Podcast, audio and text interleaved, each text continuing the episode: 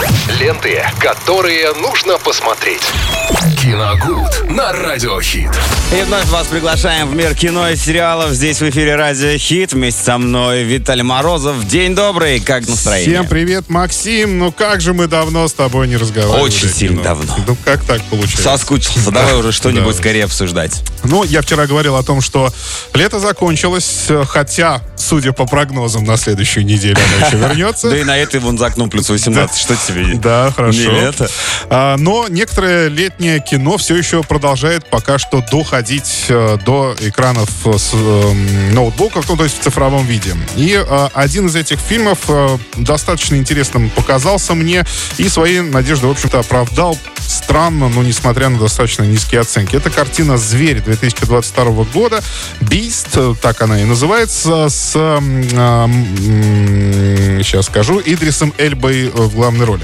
То есть это у- получилось так, что два фильма на прошлой неделе вышло с этим актером. Это «3000 лет желаний» Джорджа Миллера, который до сих пор идет в кинотеатр. Да, да, идет в прокате. И, соответственно, в цифро- цифровой релиз э, «Зверя» состоялся. А, Это фильм Бальтасара Кармакура, э, который, в свою очередь, э, снимал когда-то великолепный, на мой взгляд, фильм «Эверест». А, Фильм катастро- ну, Вот, «Катастрофа». кстати, вспоминал его совсем недавно. Нужно пересмотреть. Основанный на реальных событиях. И, соответственно, вот э, из-под его пера в этом году вышла э, картина «Зверь». Э, в ней рассказывается о вдовце, который приехал в Южную Африку вместе с двумя дочерьми, чтобы, во-первых, ну, как-то оправиться от смерти жены и, соответственно, матери дочек, показать им свою историческую родину, где он жил вообще, у него там остались старые друзья, ну и вообще как-то развеяться и, и э, к тому же еще и наладить отношения с дочерьми. Э, Дело в том, что незадолго до смерти жены они развелись. С мужем, ну, так получилось. И, соответственно, дочери, конечно, затаили на него какую-то обиду. Ну, в общем, у них разлад в семье полный, то есть у него в душе скребется зверь. Давайте так. Тут, в принципе, э, метафор таких э, глубоких нет. Это все на поверхности, это все очевидно.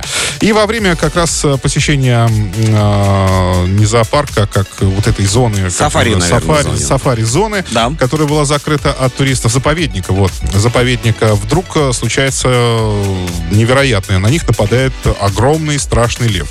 Он действительно здесь огромный, страшный. Его немножко так это сделали таким, э, ну прямо, прямо скажем, таким убийцей, прям зверем.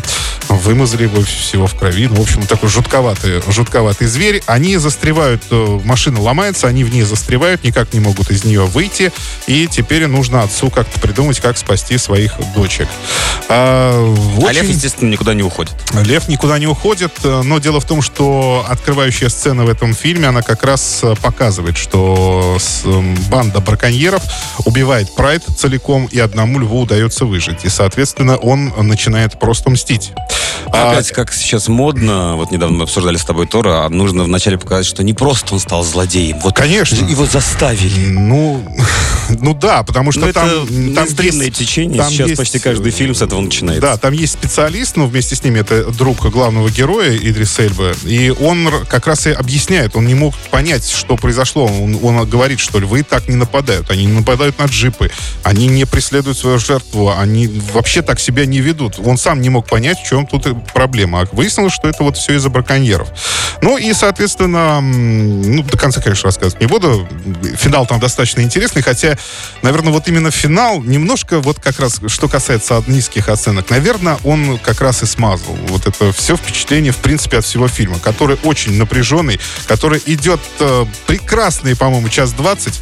Э, по- постоянно на экране что-то происходит. Э, перенасыщенности событиями нет никакой, все очень грамотно. И великолепная операторская работа в некоторых местах. Просто прекрасно. Меня это прям э, пленило. Я вот, давайте посмотрим даже, кто, ну, особо так неизвестные, в общем, операторы, но э, с камерой обращались филигранно. Очень хорошо. И что еще важно? А, конечно, львы были кое-какие, ну, в ка- каких-то местах они, естественно, были нарисованные. То есть, но я вот как бы не приглядывался, я вот особо прям не заметил, что это был CGI. То есть настолько они их как-то правдоподобно нарисовали. Они очень хорошо там взаимодействовали, и все было прекрасно. Ну и, соответственно, режиссер высказался очень нетривиально, но на такие важные темы, как браконьерство, опять Конечно. же. Да, это истребление диких животных э, в заповедниках, э, с этим тоже борется. Ну, о Южной Африке рассказал. Ну и, соответственно, о, опять же, семейных отношениях. То есть здесь э, отец пытается, наверное, как-то и в себе зверя, и здесь зверя победить, и в себе зверя победить для того, чтобы примириться с дочерьми. Очень крепкое, жанровое, я бы сказал, очень зрительское кино, которое скрасит ваш вечер. Эм, Зверь, Бист 2022 года. Спасибо, Виталий, и до новых встреч в кино. Ленты, которые нужно посмотреть. Киногуд на радиохит.